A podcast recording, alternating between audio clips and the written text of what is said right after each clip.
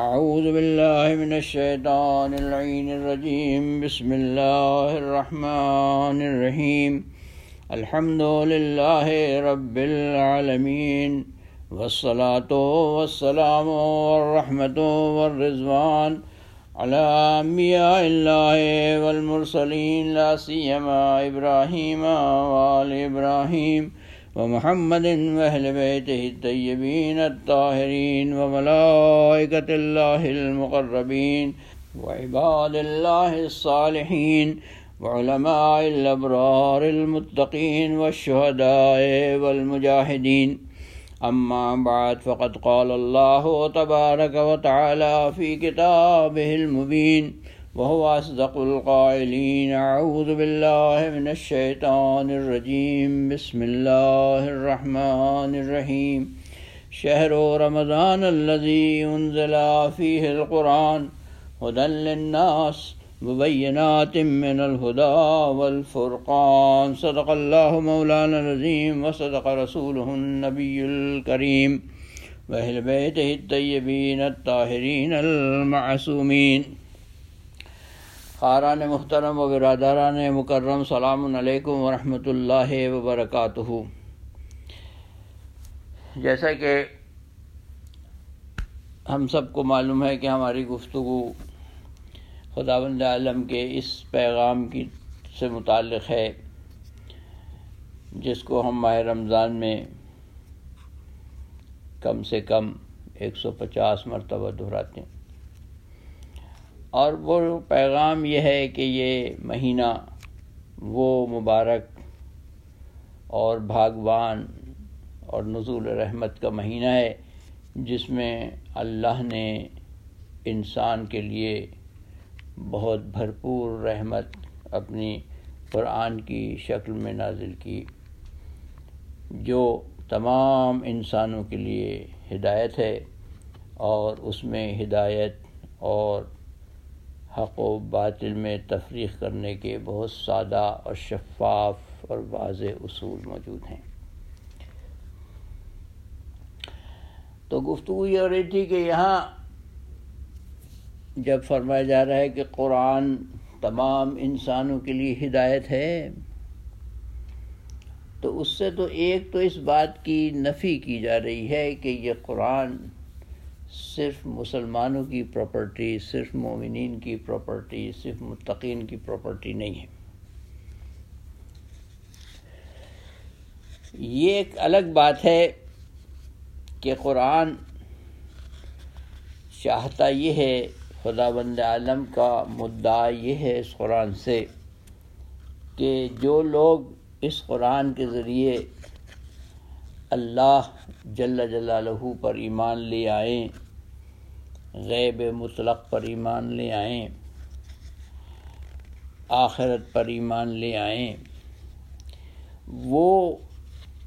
اس قرآن کو اپنی عملی زندگی میں اس طرح پیوست کریں، وہ اس قرآن پر اس طرح عمل کریں، اپنی علمی، معاشرتی، سیاسی، ثقافتی اور روزمرہ کی زندگی میں، کہ دنیا کے لیے نمونہ عمل بن جائیں۔ اب اس پر تبصرہ کرنا ذرا اچھی بات نہیں ہے کہ ہم نے اس اللہ کے اس ہدف کو ٹارگٹ کیا اور حاصل کرنے کی کوشش کی یا نہیں کی، یہ میرے خیال میں ہم سب اچھی طرح جانتے ہیں کہ ہم کس جگہ کھڑے ہیں اس سلسلے میں، تو اس سلسلے میں ہم گفتگو نہیں کرتے۔ گفتگو اس سلسلے میں ہم کرنا چاہ رہے ہیں کہ قرآن آیا ہے تمام انسانیت کے لیے ہادی اور رہنما بن کر۔ ہدایت سے کیا مراد ہے؟ ہدایت سے بنیادی چیز تو یہی مراد ہے کہ انسان اس قرآن کے ذریعے اپنے معبود کی معرفت پیدا کرے، اس پر ایمان لائے، اس کی تصدیق کرے اور اس پر دل و جان سے فدا ہو۔ جب وہ اس پر دل و جان سے فدا ہوگا، اس کی تصدیق کرے گا، اس کے عشق و محبت و مودت میں مبتلا ہو جائے گا، تو وہ انبیاء و رسل و ملائکہ سے بھی محبت کرے گا، اچھائیوں سے بھی محبت کرے گا اور کمال مطلق کی طرف تیزی سے حرکت کرنے لگے گا۔ دوسرا ٹارگٹ اس کا یہ ہے کہ جو اس کے ذریعے کمال مطلق اور اپنے معبود کی طرف پوری طرح متوجہ نہیں بھی ہو رہے ہیں براہ راست، وہ کم سے کم اللہ نے اس میں اپنے مخلوقات کے سلسلے میں جو گفتگو کی ہے، روزمرہ کی زندگی کے سلسلے میں جو ہدایات نازل فرمائی ہیں، اقتصادی، معاشی اور علمی ترقی اور تکامل کے سلسلے میں جو ہدایات عطا فرمائی ہیں، کم سے کم وہ ان ہدایات سے فیض یاب ہو کر انسانیت کو فلاح پہنچانے کی کوشش کرے، تاکہ آہستہ آہستہ جب وہ ان علوم و فنون میں کمال حاصل کرے گا اور قرآن مجید سے اپنی زندگی کے مختلف شعبوں میں ہدایت حاصل کرنے لگے گا، تو ایک مقام آئے گا کہ وہ اللہ کی جانب لپکے گا اور اپنے معبود کے سامنے جھکنے کی کوشش کرے گا، بطیب خاطر اور خوشی خوشی۔ تو یہاں پر ہدی للناس میں فقط مذہبی ہدایت مراد نہیں ہے اور انسانوں سے فقط مذہبی گروہ مراد نہیں ہے،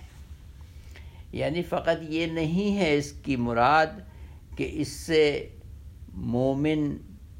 اور غیر مومن، خدا کو ماننے والے اور خدا کو نہ ماننے والے،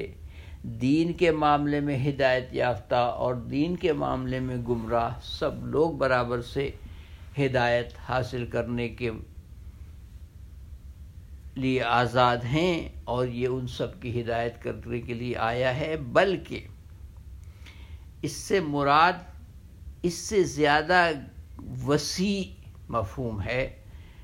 اور وہ یہ ہے کہ انسانوں میں جو جو گروہ جن جن علوم و فنون کے سلسلے میں ترقی کرنا چاہتے ہیں، تکامل پیدا کرنا چاہتے ہیں، وہ بھی اس قرآن سے علمی، سائنسی، فلسفیانہ، معاشرتی، معاشی اور ذاتی مسائل اور حالات اور تکامل کے سلسلے میں اس قرآن سے ہدایت حاصل کر سکتے ہیں، اور یہ ان کو بھی ہدایت دینے کے لیے آیا ہے۔ یہ اس کا ایک مجموعی اور کلی مفہوم ہے جس پر ہمیں بار بار غور کرنے کی ضرورت ہے۔ اس غور کرنے کی ضرورت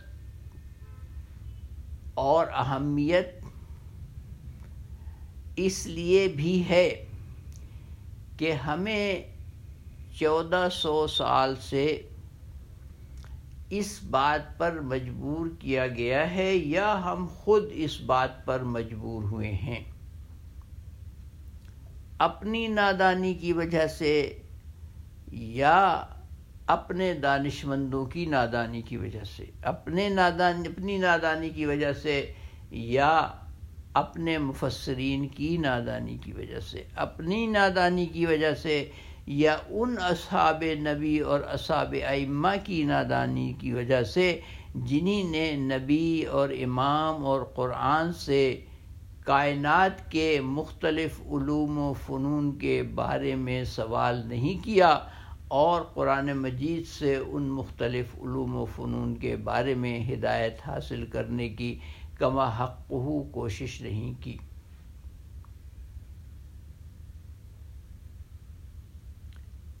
اس کے جو بھی اسباب علل ہوں، لیکن یہ ایک بات رہی ہے کہ مسلمانوں کے بعض اسکالرز نے کوشش کی کہ قرآن سے علمی اور سائنسی اور جدید حالات اور جدید دور کے علوم کا استفادہ کریں اور اس پر بات کریں، لیکن عمومی مسلم اتھارٹیز کی فضا نے ان لوگوں کو کرش کیا یا ان پر کفر کے فتوے لگائے یا ان کو یہ کہا کہ یہ قرآن میں تفسیر بالرائے کر رہے ہیں یا جو بھی کہا۔ اور اگر کسی پر کفر کے فتوے نہیں بھی لگے اور اس کی بات ایک حد تک عوام میں مقبول بھی ہو گئی، تب بھی اس کو اتنا زیادہ کرش کیا گیا کہ وہ بہرحال آگے نہیں بڑھ سکا۔ اور اس کی ایک مثال مثلا عبد الماجد دریابادی، کہ عبد الماجد دریابادی میں نے اپنے تفسیر میں زیادہ تر علوم اور سائنسز کی بات کی اور وہ اس زمانے کے جوانوں میں کافی مقبول بھی ہوئے، لیکن پھر بھی ان کو پس پس ڈال دیا گیا اور ان کی تفسیر کو ریفرنس کے طور پر استعمال نہیں ہونے دیا گیا۔ اور وہی علامہ بشیر احمد عثمانی اور اس قسم کے جو آرتھوڈاکس قسم کے علماء تھے، انہی کی تفسیریں آگے بڑھتی رہیں، اور ان تفسیروں میں بھی وہ چاہے اہل سنت نے لکھی ہوں چاہے شیعہ علماء نے لکھی ہوں، جوں جوں زمانہ بڑھتا گیا اس میں مناظرے اور باہمی تصادم کا عنصر زیادہ شریک ہوتا گیا، اور علمی اور سائنسی اور فکری اور فلسفیانہ پہلو جو ہیں وہ اس کے مدھم پڑتے چلے گئے۔ تو اب یہ صدی اس بات کا تحمل نہیں رکھتی ہے کہ قرآن مجید کو فساد کی جڑ بنایا جائے، قرآن مجید کو اس طرح سے پڑھا اور پڑھایا جائے کہ فرقہ واریت، مذہبی تشنج اور جنگ و جدال کی فضا بڑھے۔ قرآن مجید امن کا پیغام لے کر آیا، ہدایت کا پیغام لے کر آیا، تکامل کا پیغام لے کر آیا، انسانیت کو ترقی کی بلند ترین منزلوں تک پہنچانے کا پیغام لے کر آیا۔ اس کو ہمیں چوکٹھے میں بند کر کے اپنی ملکیت قرار دے کر اپنے ذاتی اہداف کے لیے استعمال کرنے سے پرہیز کرنا ہوگا۔ اس گفتگو میں ہم اس بات کی طرف چلنا چاہ رہے ہیں، اور انشاءاللہ کچھ نہ کچھ اس بات کو کھولیں گے تاکہ دانشمند حضرات، مفکر حضرات، پڑھے لکھے لوگ، وہ لوگ جو قرآن سے واقعاً ہدایت حاصل کرنا چاہتے ہیں، ان کے لیے راستے ہموار ہو سکیں۔ وآخر دعوانا ان الحمد للہ رب العالمین۔ اللہم اخرجنا من ظلمات الوہم واکرمنا من نور الفہم۔ اللهم افتح علينا ابواب رحمتك وانشر علينا خزائن علومك برحمتك يا ارحم الراحمين۔ بسم الله الرحمن الرحيم۔ الحمد لله رب العالمين الرحمن الرحيم مالك يوم الدين۔ اياك نعبد واياك نستعين اهدنا الصراط المستقيم صراط الذين انعمت عليهم غير المغضوب عليهم ولا الضالين۔ بسم الله الرحمن الرحيم۔ قل هو الله احد الله الصمد لم يلد ولم يولد ولم يكن له كفوا احد۔ بسم الله الرحمن الرحيم۔ قل هو الله احد الله الصمد لم يلد ولم يولد ولم يكن له كفوا احد۔ بسم الله الرحمن الرحيم۔ قل هو الله احد الله الصمد لم يلد ولم يولد ولم يكن له كفوا احد۔ بسم اللہ الرحمن الرحیم انا انزلناه فی لیلۃ القدر وما ادراک ما لیلۃ القدر لیلۃ القدر خیر من الف شہر تنزل الملائکۃ والروح فیها باذن ربهم من كل امر سلام هي حتى مطلع الفجر ربنا اغفر لي ولوالدي وللمؤمنین یوم یقوم الحساب رب ارحمهما كما ربیانی صغیرا اللهم كن لولیک الحجۃ ابن الحسن صلواتک علیہ وعلی آبائہ فی هذه الساعۃ وفی كل ساعہ ولیا وحافظا وقائدا وناصرا ودلیلا وعینا حتی تسکنہ ارضک طوعا وتمتعہ فیہا طویلا برحمتک یا ارحم الراحمین اللہم صل علی محمد وآل محمد اللہم صل علی محمد وآل محمد اللہم صل علی محمد وآل محمد والحمد للہ رب العالمین.